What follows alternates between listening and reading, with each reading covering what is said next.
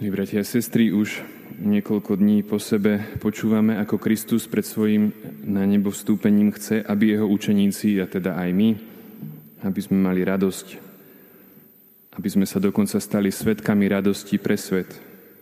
A dnes k tej radosti Kristus pridáva aj pokoj. Čo nám teda môže vziať náš vnútorný pokoj a radosť?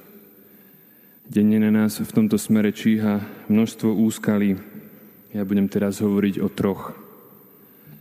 Prvou veľkou hrozbou pre náš vnútorný pokoj je sebalútosť.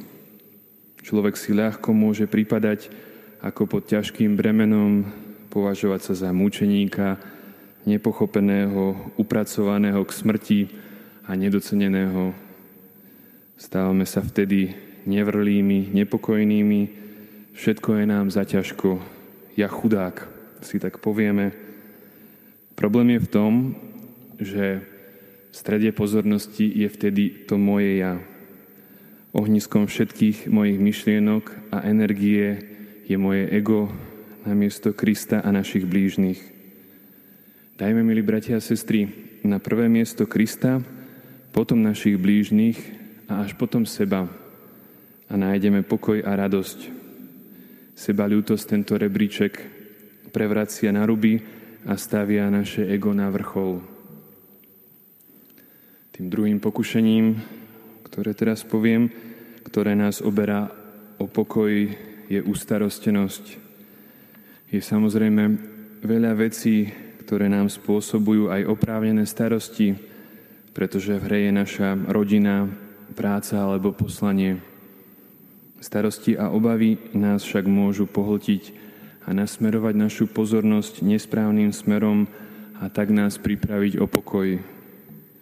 Môžeme byť náchylní trápiť sa a znepokojovať, že všetko závisí len na nás. A často je to preto, že by sme chceli, aby to aj tak bolo. Alebo preto, že túžime, túžime mať všetko pod kontrolou. Ale milí bratia a sestry, Cintoríny sú plné ľudí, ktorí verili, že zem sa bez nich nebude točiť. Starosti tohto druhu si vyberú svoju daň práve na našom pokoji. Vtedy nám aj naši blížni prídu ako záťaž. Jednoducho nás budú otravovať. Náš nebeský Otec ale vie, čo potrebujeme a postará sa o nás. Ako učí aj svätý Pavol, tým, čo milujú Boha, všetko slúži na dobré. Treťou hrozbou pre náš vnútorný pokoj je pomerne rozšírená neresť a to je neustále sťažovanie. Niekedy to vyzerá, ako by boli dva druhy ľudí.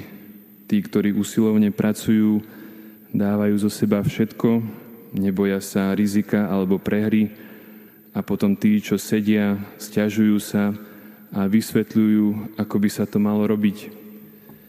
Inými slovami, Jedni sa potia na trávniku a druhí kritizujú na lavičke.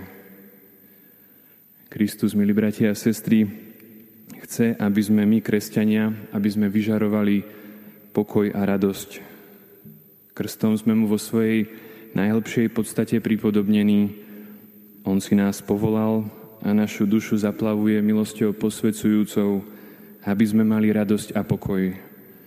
Tieto dva dary sú aj spolahlivým znamením Božej prítomnosti. Nech nám ich teda dá náš všemohúci Pán. Amen.